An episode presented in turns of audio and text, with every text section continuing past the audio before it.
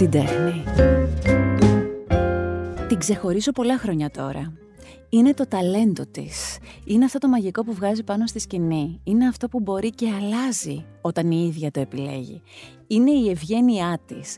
Είναι και ένα κομμάτι αϊθαλές που έχει που η Ευρυδίκη ξεχωρίζει για μένα και χαίρομαι πάρα πολύ που δέχτηκες την πρόταση και είσαι στο Art Podcast. Εγώ χαίρομαι, ευχαριστώ, ευχαριστώ για την πρόσκληση. Είναι πάντα, είναι πάντα χαρά να, όταν βρισκόμαστε. Είναι, ναι, ναι. Χαίρομαι πραγματικά γιατί είσαι ένας φωτεινός άνθρωπος και ε, πάντα ευγενική και δοτική και ε, ε, σε συμπαθώ ιδιαίτερα. Κι εγώ, κι εγώ. Και δεν είναι, είναι αυτό που λες καμιά φορά με κάποιους ανθρώπους, δεν είναι ότι κάνεις παρέα. Δηλαδή δεν είναι ότι έχουμε βγει έξω, έχουμε πιει τους καφέδες μας, ξέρει μία τα προσωπικά της άλλης. Παρ' όλα αυτά την παρακολουθώ συστηματικά, σε παρακολουθώ και είναι αυτό που σου λέω, σε ξεχωρίζω. Ε, για σένα Ευρυδίκη, νιώθουμε λίγο ότι σε ξέρουμε πάρα πολλά χρόνια γιατί ξεκίνησες από πάρα πολύ μικρή, από παιδί όπως λέω. Ε, έχεις υπάρξει ακόμη και αφήσα στα, στα δωμάτια μας πιτσιρίκα και πιτσιρίκια κι εμείς, αυτή είναι η αλήθεια και συγχρόνως βλέπουμε χωρίς να απασχολείς ποτέ με τα προσωπικά σου, με την έννοια την κουτσομπολίστικη, βλέπουμε έναν άνθρωπο διάφανο, έναν άνθρωπο αυτό που λες, φωτεινό. Ε, δεν ξέρω αν είμαι η πρώτη που το λέω, φαντάζομαι όχι. Κι άλλοι σου το λένε αυτό, έτσι. Ναι. Ναι. Αυτή είναι η αίσθηση. Αυτή είναι η αίσθηση. Θέλω λοιπόν σε αυτό το Art Podcast να μάθω και πράγματα για σένα που δεν τα γνωρίζω. Θέλω δηλαδή να πιάσουμε, όπως λέω από την αρχή, ένα νήμα που πολύ ωραία ξετυλίχθηκε και σε οδήγησε κάπου καλά. Ε, είσαι ένα κορίτσι που ξεκινάς από την Κύπρο, και φτάνεις, φτάνεις στο Παρίσι, πηγαίνεις στη Βοστόνη, γυρνάς στην Αθήνα. Αυτή τη διαδρομή, έτσι με μία λέξη, στο μυαλό σου πώς την έχεις; Αχ, με μία λέξη, ε. Δεν ξέρω πώς να χαρακτηρίσω αυτή τη διαδρομή. Στο, στο μυαλό μου η πρώτη λέξη που ήρθε ε, ήταν ζωή. Ζωή. Είναι, η ζωή μου. Είναι η ζωή σου. Ε, είναι η διαδρομή μου. Ε, είναι τα όνειρα που έκανα, δηλαδή μέσα από κάθε σταθμό. Ε, για μένα ο κάθε σταθμός σήμαινε ε, δουλειά για να πετύχω τα όνειρά μου. Ε, ζωή και όνειρα είναι μάλλον. Ζωή και όνειρα. Είδες το βρήκαμε. ναι. Στην Κύπρο, ποια ήταν τα όνειρα; όσο ακόμη ήσουν ε, μικρή και ήσουν και σε μια οικογένεια που είχε μουσική η οικογένειά σου. Ε, ε, όχι με την έννοια του να ασχολείται κάποιος επαγγελματικά. Δηλαδή, κανένας από τους ε, γονείς μου δεν έπαιζε κάποιο μουσικό αλλά ε, είχαν μεγάλη αγάπη στη μουσική ε, στις τέχνες γενικότερα, αλλά ο πατέρας μου είχε μια μεγάλη δισκοθήκη στο σπίτι, ε, όπου έπαιρνα εγώ τους δίσκους και άκουγα από πολύ μικρή θυμάμαι. Τι και... άκουγες, ποια ήταν τα διαμαντάκια ε, που έβρισκες. Ότι ο πρώτος δίσκος του πατέρα μου που πήρα ε, και δεν ξέρω για ποιο λόγο ταυτίστηκα με αυτό και μου βγάλε και μια θεατρικότητα γιατί με την εισαγωγή και μόνο του τραγουδιού αυτού, του Ζακ Μπρέλ, Mm. Το «Ne me quitte pas». Ξεκινάει με, ένα, με έναν ήχο που τότε δεν ήξερα τι ήταν, αλλά εμένα με συγκινούσε. Moi, je t'offrirai des perles de pluie venues de pays où il ne pleut pas. Je creuserai la terre jusqu'après ma mort pour couvrir ton corps d'or et de lumière. Je ferai un domaine où l'amour sera roi, où l'amour sera loi, où tu seras reine. Ne me quitte pas, ne me quitte pas, ne me quitte pas. Γιατί είχες επιλέξει ας πούμε αυτά και δεν είχες επιλέξει ένα ελληνικό τραγούδι; Ε, είναι και αυτό εντάξει, είχε να κάνει με το ότι ο πατέρας μου ε, ήταν στην γαλλική πρεσβεία, ο ίδιος είχε, μια, είχε γαλλική παιδεία, ήταν στο, είχε γεννηθεί στην, στο Ζαΐρ, στο Κόγκο, το βελγικό και εκεί πήγε σε κολέγιο, άρα από πολύ μικρή ε, ε μεγάλωνα με, τα, με γαλλικά στο σπίτι. Ε, άρα ε, είχε πολλά γαλλικά βιβλία. Είχα πάρει, ας πούμε, τη βιογραφία της Edith Piaf στα γαλλικά και τη διάβασα και αυτή μικρή. Ε, έτσι μάλλον. Ε, ήμουν τυχερή που γεννήθηκα σε αυτό το σπίτι. Σε αυτό το σπίτι. Ναι. Και πήρες αυτά τα ερεθίσματα. Ε, βάσει των ακουσμάτων του πατέρα μου, ας πούμε, ε, μεγάλωσα κι εγώ και αγάπησα αυτή τη μουσική. Άρα το να βρίσκεσαι στο Εθνικό Οδείο στην Κύπρο ήταν λίγο φυσικό επόμενο. Ναι, στο ελληνικό οδείο. Δεν ξέρω ότι έχει γραφτεί εθνικό οδείο στο Ναι, κάπου, το ναι, έχω δει ναι. κι εγώ. Ε, λοιπόν, πήγαινα στο ελληνικό οδείο και έκανα εκεί ε, πιάνο, θεωρία, αρμονία. Ε, πιάνο βέβαια πολύ αργότερα γιατί ξεκίνησα με κιθάρα πρώτα. Αλλά σε δασκάλους, όχι σε οδείο, σε ιδιωτικά σε κάποιους δασκάλους που είχαμε επιλέξει με τον πατέρα μου και τη μητέρα μου. Λοιπόν, ε, και ε, πιο μετά όταν ε, μεγάλωσα λίγο και μπορούσα να ξεκινήσω και τα θεωρητικά μαθήματα, τότε πήγα στο οδείο ε, και έκανα και πιάνο παράλληλα για να έχω έτσι μια πιο ε, πλατιά, πώς θα το πω, μόρφωση. Μια σφαιρική Μια- γνώση ναι, στην ε, μουσική. ναι. Και μ, αυτό που όλο που μου λες για τον πατέρα σου και τη Γαλλία και τα γαλλικά, κάπως σε οδηγεί και στη Γαλλία. Ναι. Για σπουδές εκεί. Εντάξει, δεν υπήρχε περίπτωση να πάω κάπου αλλού. Ε, ήταν, ε, ε, ή- ήταν παιδικό μου όνειρο. Είχα ταξιδέψει στη Γαλλία.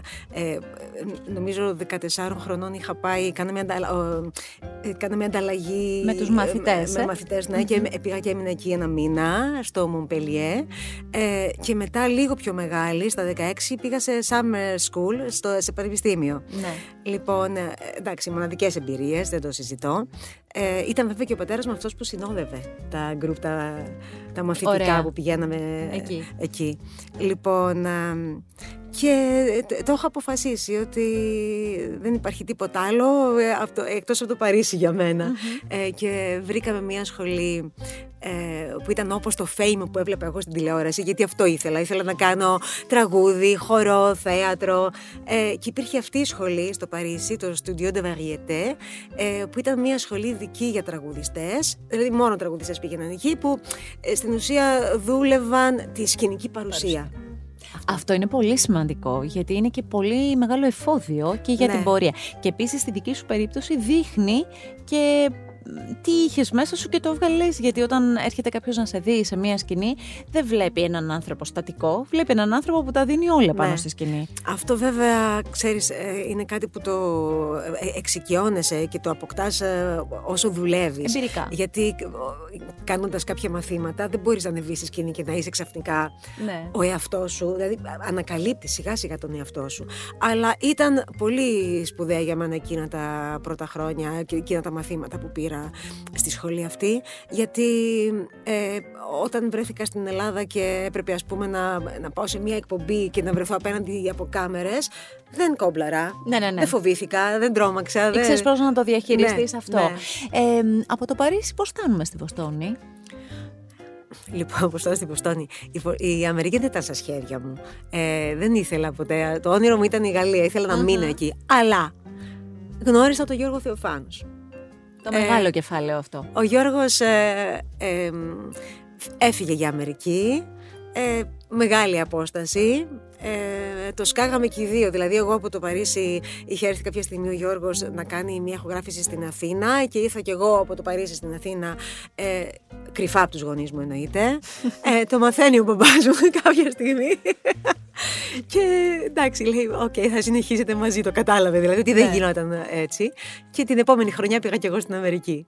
Αλλά ε, ήταν πραγματικά α- αυτό το, το Berklee College of Music, ένα, α- αυτό που λένε ε, τόσο ψηλό επίπεδο, μ- μοναδική σχολή σε όλο τον κόσμο, ε, μου έκανε απίστευτο καλό. Δηλαδή από εκεί ε, βγήκα πιο ολοκληρωμένη μουσικός. Ε, βέβαια ούτε εκεί έμεινα, δηλαδή έμεινα ένα χρόνο και μετά μας κέρδισε η Αθήνα. Και μετά με κάποια φορμή και λίγο σε εισαγωγικά τυχαία ήρθατε Ναι. στην Αθήνα. Ε, θα, θα πούμε μετά της Αθήνας, αλλά θέλω να πω το εξής. Ε, ο Γιώργος Θεοφάνους είναι ένα μεγάλο κεφάλαιο στη ζωή σου. Ναι. Είναι ο άντρας με τον οποίο έχει ζήσει πολλά χρόνια και βεβαίως που είσαστε γονείς ενός υπέροχου άγγελου. Ναι, Σωστά. ακριβώς όπως το λες. Ο οποίος, αν δεν κάνω. κα- Αρχικά να πω ότι τον Γιώργο τον έχω έτσι πολύ κοντά μου, τον αγαπώ πολύ και είναι στο φιλικό μου περιβάλλον. Ε, ο Άγγελος είναι στο εξωτερικό; Ο Άγγελος είναι εδώ τώρα. Κανονικά θα ήταν στην Μμμ. Ολλανδία ε, για το μάστερ του, αλλά ε, μας βρήκε ο κορονοϊός και Κορονοϊός. μας χάλασε τα σχέδια όλων μας, όχι μόνο του Άγγελου. Σωστά. Ε, Δημιουργείται λοιπόν μια οικογένεια, είσαι πολύ μικρή εσύ, έρχεται ένα μωρό, ε, ε, αρχίζετε και δημιουργείτε μαζί. Γιατί ερχόμενοι στην Αθήνα ξεκινάει μια, διόρθωσε με αν κάνω λάθος, μια δεκαετία στην οποία, χωρίς υπερβολή, κάθε χρόνο εσύ κυκλοφορείς δίσκο, ολοκληρωμένη δουλειά και κάθε χρόνο στη μία σου επιτυχία προστίθεται μία καινούρια. Ναι. Ήταν μια χρυσή δεκαετία για σένα και μια εποχή που η Ελλάδα υποδέχτηκε μια καινούρια, εγώ θα έλεγα τριάδα, ε, η Ελλάδα και η Κύπρος, τριάδα pop ερμηνευτών και γυναίκες. Δηλαδή, εγώ βάζω, τώρα πάνω κάτω τις χρονιές τις ξέρετε εσείς, Αλέξια, Μαντό και Ευρυδίκη να εμφανίζονται μαζί και να δείχνουν να συστήνουν την pop μουσική. Ναι. Το ξεκίνημα έγινε με την Αλέξια το 87. Το 87 που εμφανίστηκε στο διαγωνισμό της Eurovision με το άσπρο μαύρο και εγώ μαζί της στα φωνητικά. Τότε. Ε, κεφάλαιο Eurovision θα το πούμε ναι. μετά γιατί νομίζω λοιπόν. ότι είσαι από τις πλέον αγαπημένες του θεσμού. Αυτό ναι. ισχύει. Για συνέχεια. Λοιπόν, ε, και το 87 λοιπόν έρχεται η Αλέξια στην, στην Ελλάδα και ε, ανοίγει όντως ένας δρόμος για όλους εμάς τους τραγουδιστές που μέχρι τότε ίσως να ήταν όχι κλειστές οι πόρτες αλλά δεν δινόταν μεγάλη έτσι έμφαση σε αυτό το είδος μουσικής. Σωστά. Λοιπόν, ξεκινάει αυτό με την, ε, με την Αλέξια ε, και κάνει τεράστια επιτυχία που ε, νομίζω ήταν αναμενόμενο το ότι και οι υπόλοιπες εταιρείες ε, θα έψαχναν τη δική τους pop ερμηνεύτρια.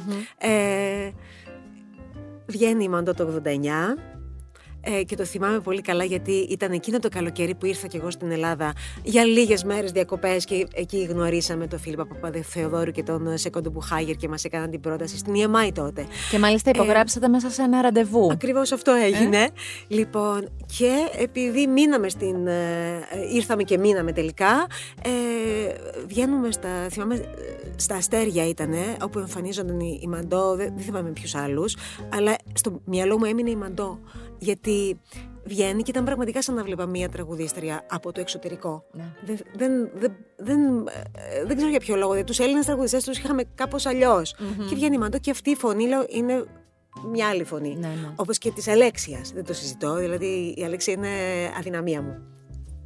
Λοιπόν, και κάνει και η Μαντό τεράστια επιτυχία και ακολουθώ εγώ το 91.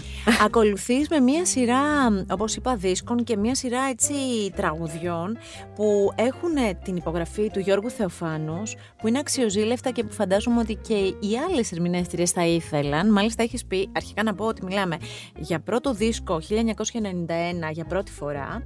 Ακολουθούν πόσο λίγο με ξέρεις, μίσησέ με που για μένα είναι αυτό που σε καθιέρωσε έτσι, δηλαδή ναι. που, σε, που, ναι. που, πια είπαμε δεν ήρθε, έκανε κάτι και έφυγε, ήρθε και μένει. Ε, φθινόπορο γυναίκας και πολλοί άλλοι δίσκοι περίπου μια δεκαετία. Μέσα σε όλο αυτό λοιπόν υπάρχει ένας Θεοφάνος που σε νιώθει απόλυτη μουσα του, τον τραγουδάς, τον ερμηνεύεις, γράφει την ψυχή του και την τραγουδάς εσύ και θέλω να μου πεις εκείνη τη στιγμή που ένα τραγούδι που ήταν, προοριζόταν για σένα από τον Γιώργο έφυγε από σένα και πήγε κάπου αλλού. Αυτή την ιστορία θέλω να την ακούσω, που πήγε στη Μαντό νομίζω, ε. Ναι, κοίταξε, ήταν, ήταν, ε, ήταν στο ξεκίνημά μας. Είχαμε ήδη κυκλοφορήσει τον πρώτο δίσκο, γίνεται επιτυχία το μόνο που θυμάμαι και κάποια άλλα τραγούδια ε, και Ήδη έχουμε ξεκινήσει να δουλεύουμε πάνω στο καινούριο ρεπερτόριο Πόσο λίγο με ξέρεις, Πηξίδα Μέσα σε αυτά τα τραγούδια ήταν και το αισθήσεις. Ε, τι ωραίο τραγούδι είναι αυτό. Πώς το άφησες να φύγει αυτό το τραγούδι. Πρόσεξε, δεν, ε, ε, αυτό που, που χαρακτήριζε την, ε, τη σχέση μας, ε, πέρα από τα... πώς θα το πω, την επαγγελματική μας σχέση ήταν ακριβώς το ότι δεν υπήρχε κάποια απέτηση από μένα, υπήρχε ελευθερία. Δηλαδή ε, αλίμονο αν θεωρούσα ότι ένας συνθέτης που, με τον οποίο ε, είμαστε ζευγάρι ε, θα πρέπει να δίνει αποκλειστικά σε μένα τραγούδια. Επίσης, αν κάτι ε, είναι τόσο σημαντικό ε, τη δεδομένη στιγμή, τη συγκεκριμένη στιγμή για τη δική του καριέρα, δεν θα του το στερούσα με τίποτα. Δεν υπήρχε περίπτωση. Άρα λοιπόν όταν του έγινε πρόταση να γράψει και για τη Μαντό, ήμασταν και στην ίδια εταιρεία, είχε κάποια τραγούδια που θα δειγμάτιζε και όταν επέστρεψε από το ραντεβού μου λέει, ξέρεις μου λέει, έπαιξα και το αισθήσεις και το, και, το, λάτρεψαν μου λέει και το θέλουν. Ε, η Μαντώ και ο, ήταν ο Μίνος Μάτσας τότε ε, παραγωγός, της. Ναι. Λοιπόν, και λέω, εννοείται λέω, Δηλαδή, αν αυτό είναι το τραγούδι που θα σου δώσει τη δουλειά, θα, θα το δώσεις, δεν υπάρχει περίπτωση. Και έτσι και έγινε. Όλες οι αισθήσεις μου, όλες οι αισθήσεις μου οδηγούν σε σένα. Όλες οι αισθήσεις σου, όλες οι αισθήσεις σου κυβερνούν εμένα Όλο αυτό όμως που λες εκτός από τον επαγγελματισμό σου δείχνει και μια πολύ μεγάλη αγάπη σε έναν άνθρωπο που ο ένας δημιούργησε τον άλλον. Με την έννοια ότι μεγαλώσατε μαζί. Δηλαδή ναι. είχατε όνειρα κοινά και τα χτίσατε τα όνειρα αυτά. Και θαυμασμό ο ένας για τον άλλον. Ε, και νομίζω ότι αυτό το έχετε διατηρήσει ακόμη και αν οι δρόμοι προσωπικοί έχουν ε, αλλάξει. Που πόσο μακριά να είναι όταν υπάρχει ένα παιδί που δεν είναι δύο ναι. ανθρώπους, έτσι. Έτσι είναι ακριβώς. Υπάρχει κάποιο άλλο τραγούδι του Γιώργου Θεοφάνους που το ζήλεψες και θα ήθελες να το έχεις πει εσύ; Συγκεκριμένο όμως. Πολλά. Πολλά τραγούδια, πάρα πολλά τραγούδια. Ακόμα και αυτά που έτσι καμιά φορά έχω. Τα, τα ακούς και λες είναι λίγο πιο λαϊκάνικου σε έναν άλλο χώρο. Ε, αλλά εκεί δεν είπα, Αχ, γιατί να μην το πω εγώ. Είπα, να είχα λίγο πιο λαϊκή φωνή, ας πούμε. Ναι, ναι. Του το λες αυτό, ας πούμε, τον παίρνεις τηλέφωνο να το πεις. Αυτό το τραγούδι θα ήθελα να το είχα πει κι εγώ. Ε, του το λες. Όχι. Απλά ακούω αυτά που μου αρέσουν και του λέω πόσο υπέροχα τραγουδιά είναι, εντάξει. Ναι, ναι. ναι. Αυτή λοιπόν ήταν μια πρώτη, όπως είπα, δεκαετία που απόλυτα σε καθιέρωσε. Μετά νιώθω ότι έγινε μια αλλαγή. Ναι. Δηλαδή έγινε μια αλλαγή, όχι γιατί αλλάξαμε τον δημιουργό, αλλά μια αλλαγή μέσα σου και βγήκε προς τα έξω. Δηλαδή βγήκε ένας πιο ροκ χαρακτήρας σου. Ναι. Ε, είναι ακριβώς έτσι όπως το λες, από μέσα μου ξεκίνησε ε, αυτή η αλλαγή, ε, ένιωθα άλλος άνθρωπος και αυτό ξεκίνησε από τότε που γεννήθηκε ο άγγελός μου. Δηλαδή όταν έγινα μητέρα, ε, άλλαξαν πολλά πράγματα σε μένα. Ε, Καταρχάς, σταμάτησα να νιώθω κοριτσάκι. Μέχρι τότε ήμουνα, ήμουν 28 χρονών, αλλά ένιωθα κοριτσάκι. Ήμουν το, το παιδί μέσα στην οικογένεια. Το παιδί μέσα στην οικογένεια. Ε, ο Γιώργος έκανε τα πάντα. Δεν έκανα τίποτα απολύτως. Δηλαδή δεν είχα πάει ποτέ στην τράπεζα. Από όσο ξέρω, ο Γιώργος μαγειρεύει και πάρα πολύ ωραία. Βεβαίως, οπότε... Ούτε καν μαγειρεύα, εννοείται. ποτέ δεν είχα μαγειρέψει. λοιπόν, όταν γεννήθηκε όμως ο Άγγελος, ε, άρχιζα να αλλάζω ε, έγινα πιο δυναμική, ε, πιο υπεύθυνη. Ε, ε, δεν αισθανόμουν πια εγώ το κέντρο του κόσμου. Το κέντρο του κόσμου ήταν ο γιος μου. Ναι. λοιπόν, και μέσα από αυτή την, την αλλαγή άρχισα να νιώθω και την ανάγκη να κάνω και άλλα πράγματα στη δουλειά μου. πάντα μου άρεσε η ροκ μουσική και η εναλλακτική μουσική.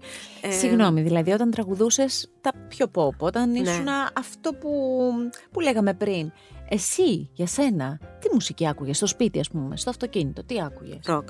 Άκουγες ροκ, ναι. Ε; Ναι, ε, ε, είναι ένα περίεργο πράγμα. Δηλαδή, επειδή είχα αυτά τα ακούσματα από μικρή, γαλλικά τραγούδια, λίγο πιο ρετρό τραγούδια, ακόμα και ελληνικά μιας άλλης εποχής, και μεγαλώνοντας άρχισα να ακούω πια ροκ. Ε, μέσα μου δεν άλλαξε όμως αυτό. Δηλαδή ήμουνα πάντα με το ένα πόδι ε, στα γαλλικά κομμάτια που ναι. λάτρευα και με το άλλο πόδι στη ροκ σκηνή και τραγουδούσα pop. Ιδέες, λοιπόν, είναι αυτό το περίεργο, ένα ναι, κράμα περίεργο. Ναι. Ε, βέβαια και η φωνή μου ως, όταν ήμουν πολύ μικρή ήταν, ήταν ιδανική για pop mm. τραγούδια, έτσι. Ε, δεν θα ξεχάσω ε, κάποια στιγμή που θα το πω αυτό δεν ξέρω πώς θα ακουστεί αλλά ε, όταν ψάχναμε ε, τα τραγούδια ακούγαμε τα τραγούδια για, το, για ένα από τους δίσκους μπαίνω στο, στο γραφείο του κύριου Μάτσα ε, και λέω κύριε Μάτσα πρέπει να έρθω στο ξεκίνημα κιόλας είχα πολύ θράσος. Ε, κύριε Μάτσα εγώ θέλω να γίνω ο θηλυκός Παπα-Κωνσταντίνου και πώς αντέδρασε, τι σου είπε; Και μου λέει θα τραγουδήσεις pop. Κάπως έτσι, ε, ευγενικά μεν, αλλά... Πόσα ε, χρόνια μετά από αυτή την κουβέντα συνδυάστηκες με τον Παπακοσταντίνου σε συναυλίες; Ε, 13 χρόνια μετά. Το έκανες όμως, το έκανες. ναι. Ήταν νίκη για σένα αυτό; Ναι, βέβαια. Εντάξει. Γιατί, δεν το πίστευα ότι βρισκόμουν δίπλα στο Βασίλη, γιατί ήταν, ε, ε, ήταν πρότυπο για μένα. Τι κρατάς από τη συνεργασία με τον Βασίλη Παπακοσταντίνο; Ε, τι κρατάω, είναι πολλά πράγματα αυτά που κρατάω και αυτά που σκέφτομαι κάθε φορά που έρχεται η εικόνα του Βασίλη στο μυαλό μου. Ε, το ότι όταν ήμασταν ας πούμε, στο Γιάλινο Μουσικοθέατρο, γιατί πριν τις ε, συναυλίες κάναμε παραστάσεις στο Γιάλινο Μουσικοθέατρο. Ήμουν εγώ στο πλάι εκεί που ήταν και ο ηχολήπτης, ο stage ηχολήπτης. Άνοιγα λίγο την κουρτίνα και τον παρακολουθούσα όλο το βράδυ. Δηλαδή, όταν δεν ήμουν στη σκηνή, mm. ήμουν πίσω από την κουρτίνα και παρακολουθούσα τον Βασίλη.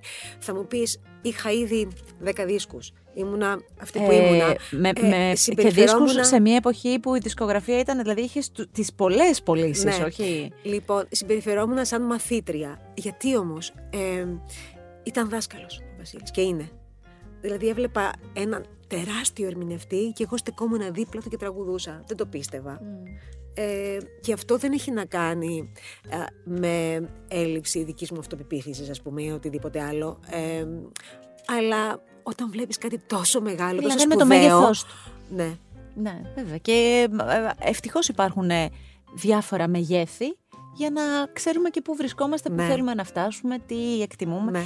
Ε, Επίσης θέλω να συμπληρώσω σε αυτό το πόσο πραγματικά σπουδαίος είναι ένας, τι κάνει σπουδαίο ένα καλλιτέχνη πέρα από αυτό που βγάζει στη σκηνή και αυτό που είναι σαν καλλιτέχνης και σαν άνθρωπος είναι και το πόσο δοτικός είναι απέναντι στους άλλους ανθρώπους ε, και το πώς τους εμπνέει και πώς τους κάνει να νιώθουν για τον εαυτό τους. Ε, ο Βασίλης με ένα μαγικό τρόπο, ήταν αυτός ο τρόπος που μιλούσε, δεν ξέρω, ε, με έκανε να νιώσω σπουδαία. Με έκανε να αγαπήσω περισσότερο τον εαυτό μου. Τι ωραίο που λες αυτό ναι. έτσι.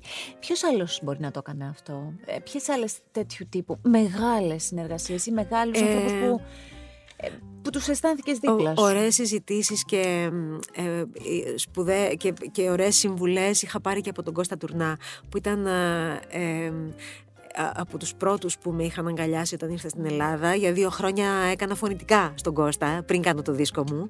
Δηλαδή το καλοκαίρι 90 και 91 ε, ήμουνα μαζί του σε περιοδία κάνοντας φωνητικά. Ναι. Ε, ε, μπορώ να σου πω ότι μέσα από τον Κώστα ε, ήρθα ακόμα πιο κοντά στη ροκ σκηνή. Οπότε όταν έκανες την αλλαγή και το, το κλικ σου, ναι. είχες ε, τις συζητήσεις ναι, που ναι. κάνατε. Υπήρχε κάποιος στην πορεία μέχρι τότε ή μέχρι και τώρα που δεν σε πίστεψε και εσύ το, το κατάλαβες; Θέλω να μου πεις το, το συνέστημα, αν το ένιωσες αυτό. Δεν το ένιωσα αυτό, η αλήθεια είναι.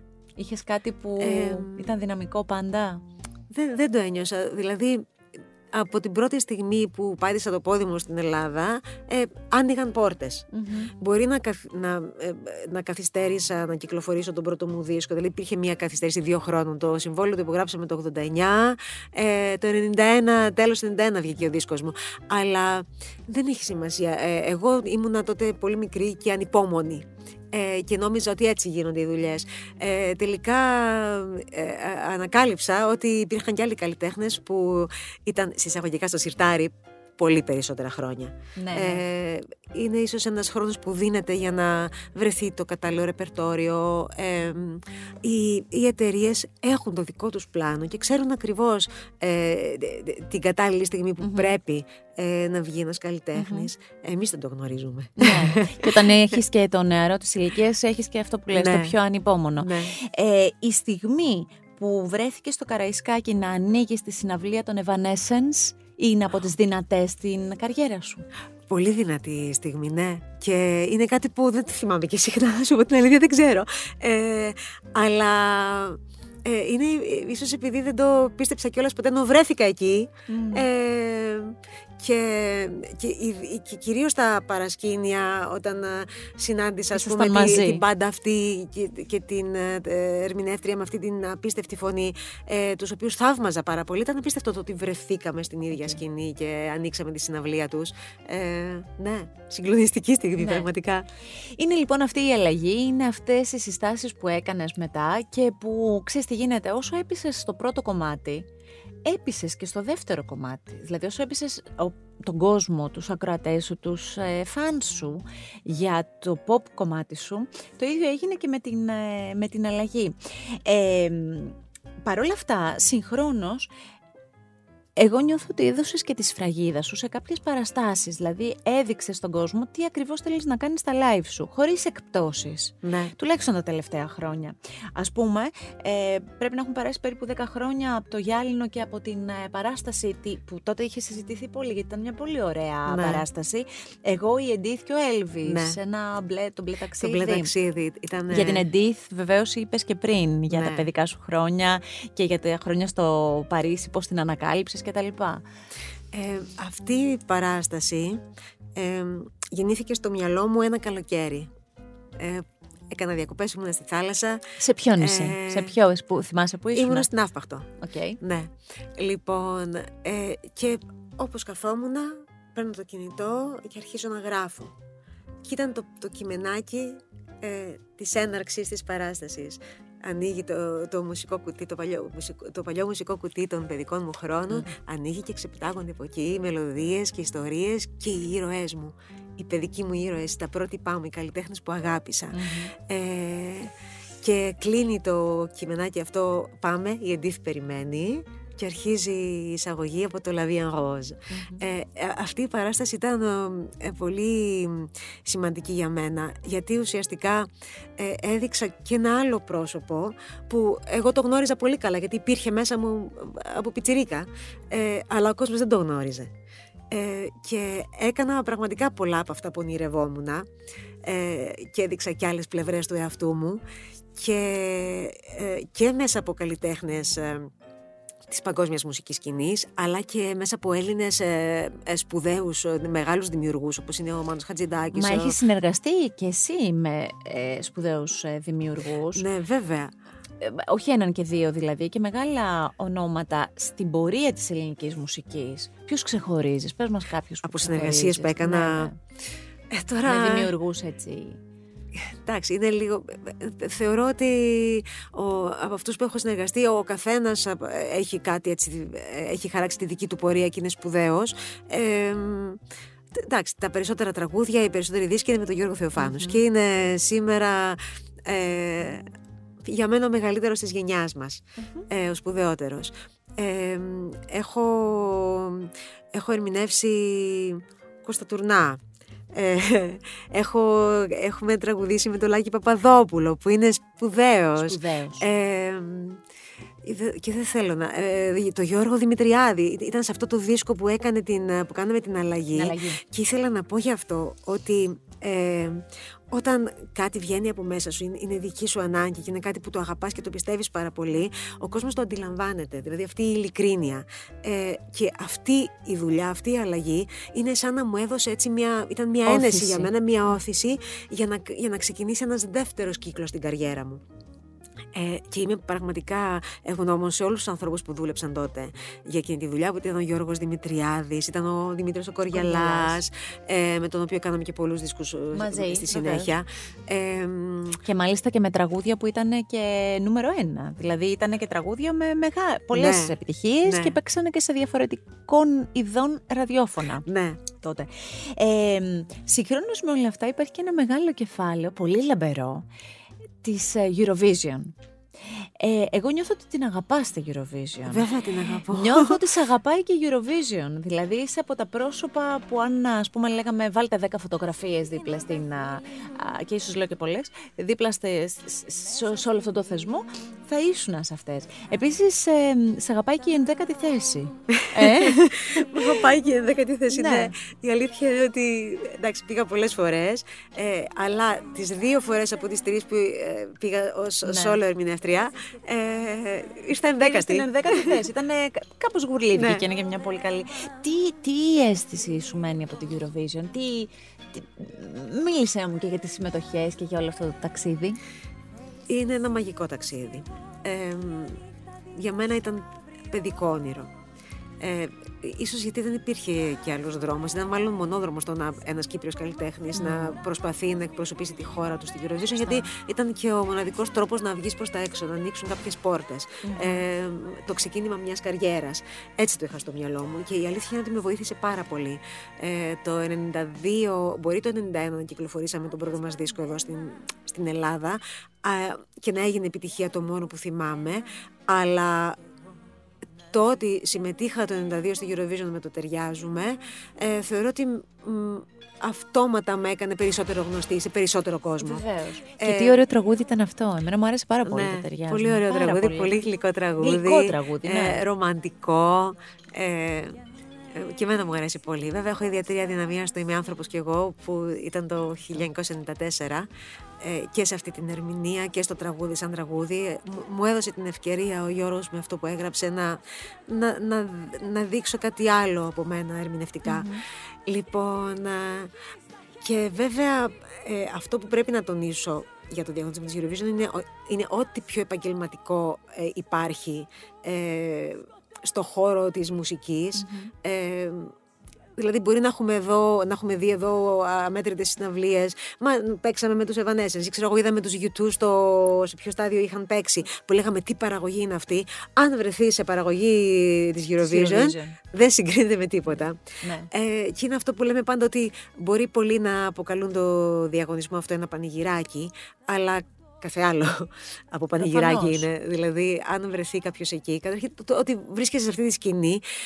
και νιώθεις αυτό το βάρος, αυτή την ευθύνη, την ευθύνη ε, και εγώ προσωπικά θυμάμαι την, την καρδιά μου ο, να μην σταματά να χτυπά τόσο δυνατά. Εννοείται δεν σταματά να χτυπά, αλλά ε, την, την ακούω που χτυπά ναι, ναι. τόσο δυνατά και τόσο γρήγορα ε, σε όλη τη διάρκεια των τριών λεπτών που διαρκεί ένα τραγούδι. Ε, είναι ό,τι πιο συγκλονιστικό έχω ζήσει. Ναι, πραγματικά. Ε, έχει ζήσει και μεγα... αυτό που λες, έχει ζήσει και πολλές και διαφορετικές και μεγάλες στιγμές στην πορεία. Στην πορεία σου αυτή, εκτός από τα μουσικά και όλα αυτά που έκανες και κάνεις και ετοιμάζεις και ονειρεύεσαι και έτσι γίνεται, ε, βρέθηκε και η τηλεόραση. Ναι και η τηλεόραση σε αγάπησε. Δηλαδή, ε, ε, εμένα μου άρεσες πάρα πολύ ε, στο, στο Music School. Στο Music School είχες έρθει και στην Επιτροπή. Είχα έρθει στην Επιτροπή και θυμάμαι χαρακτηριστικά ότι εκτός από το μεγάλο μου έρωτα για τον Βαγγέλη Γερμανό που πολύ τον αγαπώ, ναι. πολύ τον αγαπώ, θυμάμαι, στο είχα πει κιόλας, είχα πει πόσο ωραία, και γιατί ξέρεις τι έχεις Ευρυδίκη, δεν είναι μόνο ότι είσαι μια πολύ όμορφη γυναίκα, βγάζεις κάτι τόσο ωραίο από μέσα σου. Θυμάμαι λοιπόν ότι καθόμουν στην επιτροπή του Music School στο Μέγκα πριν από χρόνια και έβλεπα την Ευρύδικη απέναντι και έλεγα Τι πλάσμα είναι αυτό, σαν, σαν να είσαι καλύτερη από ποτέ. Βέβαια και τώρα που σε βλέπω σαν καλύτερη από ποτέ. αυτό είναι το μαγικό. Ε, σου άρεσε η διαδρομή στην τηλεόραση και μάλιστα στην Κύπρο, να πούμε και αυτό, έκανες και ταξιδιωτική εκπομπή. Ναι. Ε, που ήταν. Ναι, ναι, αυτό ήταν κάτι άλλο. Out of the box αυτό. Ναι. Λοιπόν, θα, θα, ξεκινήσω από το Music School γιατί ήταν η πρώτη φορά έτσι που με εμπιστεύτηκαν ε, σε ένα τέτοιο ρόλο στην ναι. τηλεόραση. Ε, το οποίο είχε να κάνει καθαρά με τη μουσική και είχε να κάνει με παιδιά. Ναι. Εκεί εγώ έχω μία ευαισθησία. Θεωρώ ότι είμαι καλύτερη μάλλον με τα παιδιά. Δεν ξέρω. Δηλαδή, αν είχα ενήλικες απέναντί μου, ίσως να μην ήμουν τόσο καλή, τόσο γλυκιά, τόσο. Ναι. ξέρεις. Ε, ε, γιατί ε, εκεί σκέφτεσαι ότι πρέπει να είσαι αυστηρός. Ναι. Ε, με τα παιδιά ήθελε κάτι άλλο και αυτό δεν χρειαζόταν καν να το σκεφτώ. Υπήρχε εκεί, υπήρχε μέσα μου. Δηλαδή ήξερα ακριβώς πώς να του συμπεριφερθώ. Ε, και με έβαζαν ε, και αυτά σε έναν άλλο κόσμο. Ε, έναν μαγικό κόσμο, έναν κόσμο ε, σαν να είμαστε σε παραμύθι. Ναι. Ε, και λάτρεψα αυτή την εκπομπή, λάτρεψα τα παιδάκια με τα οποία κρατήσαμε επαφή. Μέχρι και σήμερα δηλαδή μιλάμε. Αλήθεια. Βέβαια. Σε συμβουλεύονται; Υπάρχει κάποιο παιδάκι που κάτι να κάνει; Από όλα αυτά ας πούμε; Ο, ο Άντωνη που ήταν ε, ε μαθητής της Ντέμι ε, τον είδαμε στο X Factor πέρσι και μάλιστα ήταν, ήρθαν δεύτερα τα παιδιά ήταν με μια φίλη του ντουέτο εκπληκτικός. Ο οποίος έχει υπάρξει και σε musical. Έχει, ε, έχει, παίξει. Έχει Άρα έχει πάρει την πορεία. Ναι. Η Κατερίνα η Κάιφα που κέρδισε τότε, που ήταν, ήταν δική μου μαθήτρια, ε, είναι στην Αγγλία, σε μουσική σχολή, σπουδάζει. Άρα σου λένε τα νέα τους, τους ναι, παρακολουθείς. Ε, και παιδιά που ήταν η Άντρεα που ήταν στη δική μου ομάδα επίσης και η Μαρίνα ε, που ήταν στην ομάδα του Γιώργου που είχε έρθει δεύτερη ε, είναι στην Κύπρο ακόμα, μικρές. Ναι. ε, δηλαδή η Άντρεα τώρα τελείωσε το σχολείο η Μαρίνα ακόμα είναι στο σχολείο. Και ε, τις έχω συναντήσει κάποιες φορές στο μουσικό εργαστηράκι του Γιώργου του Γιώργου που κάνει πολύ ωραία δουλειά. Ναι και κάναμε και μαθήματα. Είναι, είναι απίστευτο να βλέπεις τα παιδιά αυτά πώς εξελίσσονται. Ναι Βλέπεις κάπου τον εαυτό σου; Βλέπεις κάπου τον εαυτό σου στα, παιδιά, αυτά; αυτά; Μα εννοείται.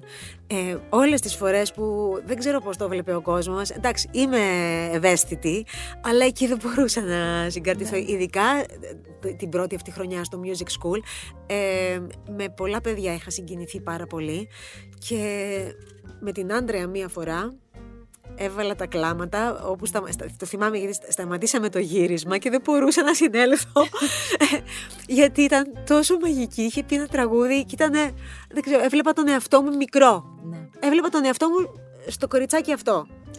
Ε, όταν μεγαλώνατε τον Άγγελο, όταν μεγάλωνες εσύ ως μαμά τον ναι. Άγγελο, ε, καλλιτεχνικές ανησυχίες έβλεπες; Κοίταξε, θέλει να κάνει πράγματα ε, για τον εαυτό του που να, ε, που να διαγράψουν έτσι ένα δικό του δρόμο και να μην ε, θυμίζουν σε τίποτα αυτά που θα κάνει τους γονείς του. Δεν είναι λογικό αυτό, Ευρύδη. Και όταν έχεις μια πολύ γνωστή μητέρα σε αυτό που κάνει εξαιρετική, έναν πατέρα με αυτό το όνομα και αυτή την πορεία, δεν είναι λογικό να θες να χαράξεις κι εσύ το δικό ναι. σου δρόμο. Ε, είναι όμως εξαιρετικός μουσικός, δηλαδή έχει κάνει μαθήματα κιθάρας, έχει κάνει ε, drums, ε, γράφει μουσική. Βέβαια και αυτός σε έναν άλλο χώρο, δηλαδή mm. εκεί ταιριάξανε με το Bob, το σύζυγό μου, γιατί ο Bob είναι στη metal σκηνή και ο Άγγελος από μικρός άκουγε metal τραγούδια ε, σε σημείο που όταν έβαζε μουσική του λέω σταμάτα αυτή τη φασαρία μέσα στο σπίτι που να φανταστώ ότι χρόνια μετά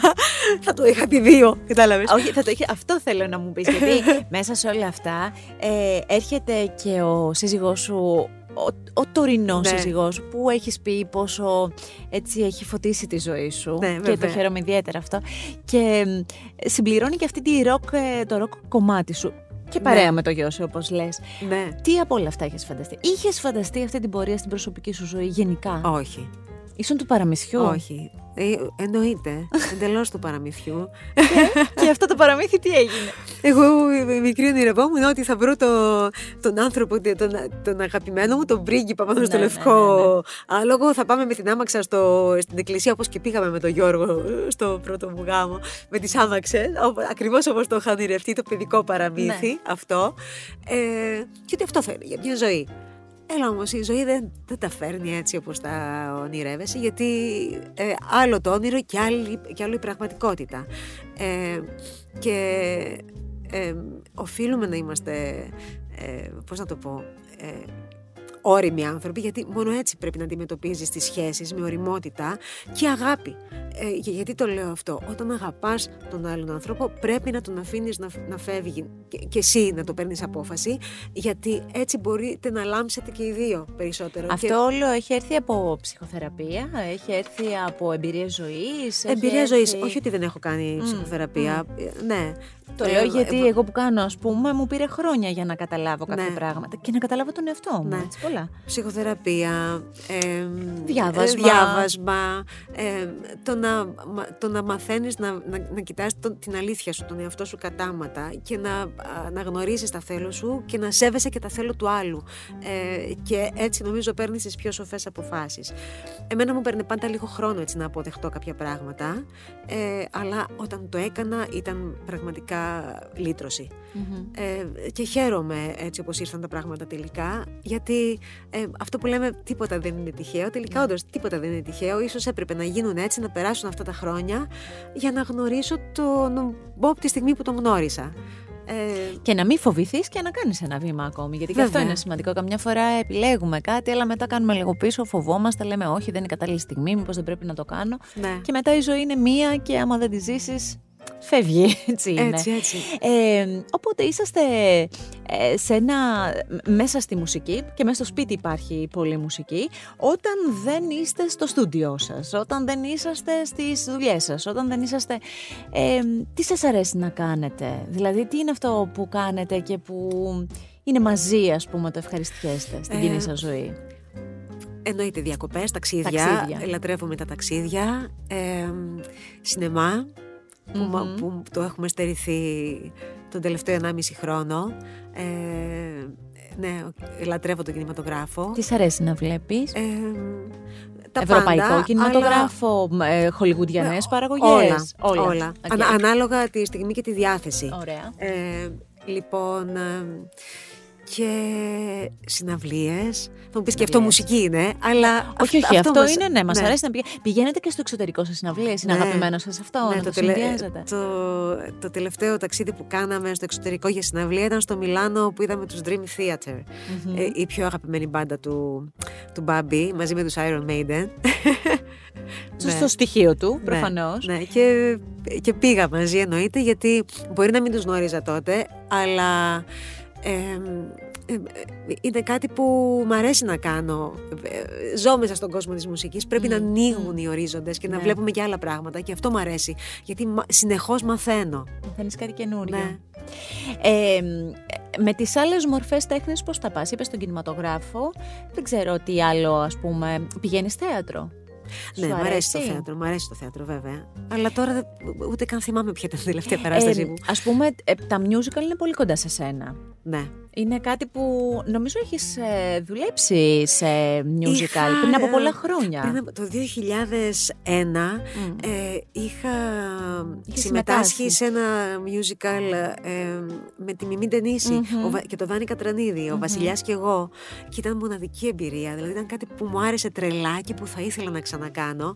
Μετά πήρα έτσι λίγο ένα διαφορετικό δρόμο και ε, άρχισα τα τελευταία χρόνια έτσι να το ψάχνω ξανά ε, και πριν, ε, πριν δύο χρόνια συμμετείχα σε μια έτσι μουσικοθεατρική παράσταση, μικρή παράσταση, στο Θέατρο Σταθμός. Μμμ. Ε, ε, μια παράσταση του Χρήστου του Νικολάου μαζί με τη Σοφία Κουρτίδου. Ναι, ναι, ναι. Ε, Γυναίκες, ήσασταν πολλές γυναίκες ναι, ναι, εκεί, και θυμάμαι. ήταν τόσο ωραία. Δηλαδή εκεί είχα και πρόζα, μου έδωσε ένα μονόλογο ο Χρήστος. Πώς και... τα πήγες στην Ε, πρόζα; Τελικά τα πήγα ε, ε, καλά, αυτός λέει εξαιρετικά. Ε, κοίταξε, επειδή ήρθε κόσμος και μας παρακολούθησε, ας πούμε ήρθε ο Γιώργος Δοδιοφάνος που είναι ε, Ένας αυστηρός αυστηρός κριτής. κριτής και μου λέει δεν σε πιστεύω, μου λέει μπορείς να παίξεις. Μπορείς Άρα; να παίξεις. Αυτό μου το είχε πει και ο Φωκάς ο Ευαγγελινός ε, και βέβαια ο, ο άντρας μου που επειδή είναι αυτός που με ζούσε σε όλη την ε, ε, πορεία έτσι με τις πρόβες και έβλεπε, ήξερε και την αγωνία μου,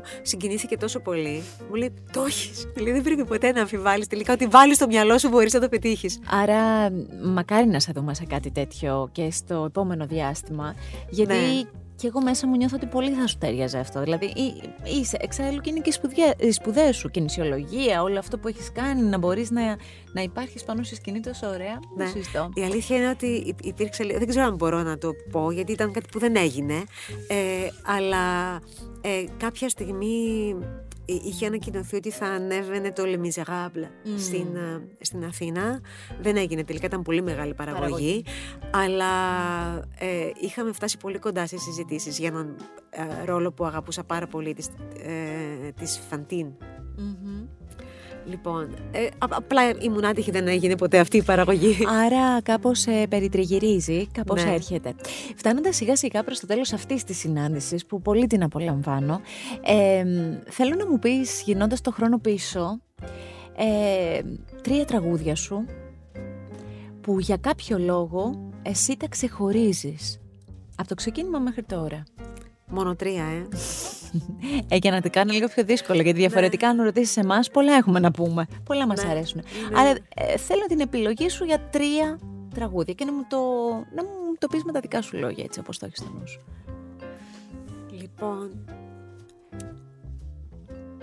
το ένα...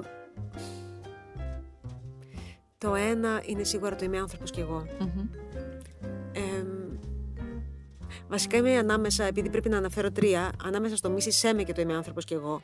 Γιατί ε, το Μίσης Σέμε ήταν, ήταν ναι, τραγούδι σταθμός ε, για την καριέρα μου και ακόμα μέχρι σήμερα ε, αν ρωτήσεις κάποιους στον δρόμο τι θυμάστε από την Ευρυδίκη Ναι. θα πούν το Μίσης Σέμε την πηξίδα. Ναι, αυτά θα πούν. Αυτά Ναι. είναι αυτό που λέμε στο ραδιόφωνο στα goldies. Ναι. Έχουν μείνει στην κατηγορία goldies. Δηλαδή είναι τα, τα αγαπημένα από το παρελθόν. Ναι. Δεν φεύγουν. Ε, εγώ παρόλα αυτά βάζω σε αυτή την κατηγορία ε, και ίσως και λίγο πιο πάνω το είμαι άνθρωπος κι εγώ γιατί ήταν αυτό το τραγούδι που έκανε ένα κλικ μέσα μου ε, και μ- μ- μου έδειξε ο- ο- το ότι μπόρεσα και ερμήνευσα αυτό το τραγούδι με αυτόν τον τρόπο, ε, εκείνο το συγκεκριμένο στίχο που είχε έτσι ε, πολύ πάθος και ε, ήταν πολύ αληθινό τραγούδι, δεν ήταν ερωτικό τραγούδι. Με βάζει σε μια άλλη κατηγορία και μου έδειξε ότι μπορώ να κάνω κάποια πράγματα περισσότερο. Άρχισα να ονειρεύομαι μουσικές μάλλον από αυτό το τραγούδι. Και τότε στάθηκα σε έναν ε, τέτοιο μεγάλο διαγωνισμό όπως η Eurovision. Ε, όπως η Eurovision με αυτό το τραγούδι και κάνοντας εκείνη την ερμηνεία ε, ήταν σαν να ε, απέδειξα στον εαυτό μου ότι άλλο τραγούδι ναι είναι σίγουρα επεξίδα ήταν αυτό που έκανε πιστεύω πολύ κόσμο να με τοποθετήσει κάπου αλλού και όχι σαν μια απλή pop ερμηνεύτρια ε, γιατί είχε αυτή την ορχήστρωση, ήταν πολύ μπροστά για, για την εποχή για του. Την εποχή του. Ε, ήταν αυτή η ορχήστρωση που έκανε ο Γιώργος, οι κιθάρες, ε, που ακούγοντάς το, μου το λέει ας πούμε και ο, και ο σύζυγός μου που ε, πάντα ήταν στη metal σκηνή, αλλά άκουγε και ευρυδίκη. Ναι, ναι. Ήταν ένας από τους μεγαλύτερους φαν μου και ήταν μεταλλας Λοιπόν, γιατί υπήρχε αυτό το στοιχείο στα τραγούδια και η αρχή έγινε νομίζω με την πηξίδα. Ναι. Ήταν ένας άλλος ήχος. Ένας άλλος ήχος. και ακριβώς εκεί θα σταθώ, ε, στον διαφορετικό ήχο, στην, ε, στο δεύτερο κύκλο πια της ε, καριέρας μου, πάμε στο 2003 και στο «Πιάσε με», ε, όπου ξεκινάει ένα κομμάτι και δεν περιμένει κανείς ότι θα μπει ευρυδίκη. Ναι, ναι, ναι. Ε, και είναι αυτός ο ήχος, αυτό το ε, ε, ηλεκτροπόπ ας πούμε στοιχείο στο κομμάτι αυτό που μου έδωσε καινούργια φτερά. Ναι. Ωραία. με αυτά τα τραγούδια έτσι, που εσύ έχεις επιλέξει και που τα έχεις εξηγήσει και πολύ ωραία, σιγά σιγά φτάνουμε στο τέλος. Θέλω να σε ευχαριστήσω πάρα πολύ για το χρόνο σου. Θέλω να σε ευχαριστήσω πάρα πολύ για αυτό που κάναμε, δηλαδή που το γυρίσαμε από το ξεκίνημα και το φτάσαμε σιγά σιγά μέχρι το τώρα. Εγώ ευχαριστώ πολύ. Και θέλω όλα αυτά που έχεις στο νου σου για το επόμενο διάστημα και που εύχομαι να πραγματοποιηθούν, θέλω να ξαναβρεθούμε για να τα συζητήσουμε. Ωραία. Με πολύ στιγμή. ναι, αμέ. Σε ευχαριστώ πολύ. Ε, αυτό το Art Podcast με την Ευρυδίκη και όποιο άλλο επεισόδιο θέλετε στο artpodcast.gr με ένα κλικ μπορείτε να το βρείτε και βεβαίως σε όλες τις πλατφόρμες που εσείς επιλέγετε σε Spotify, Apple Podcast, Google Podcast, TuneIn, Amazon Music, ό,τι θέλετε εσείς και τη στιγμή που εσείς το θέλετε. Ακού την τέχνη. Art Podcast με τη Γιώτα Τσιμπρικίδου.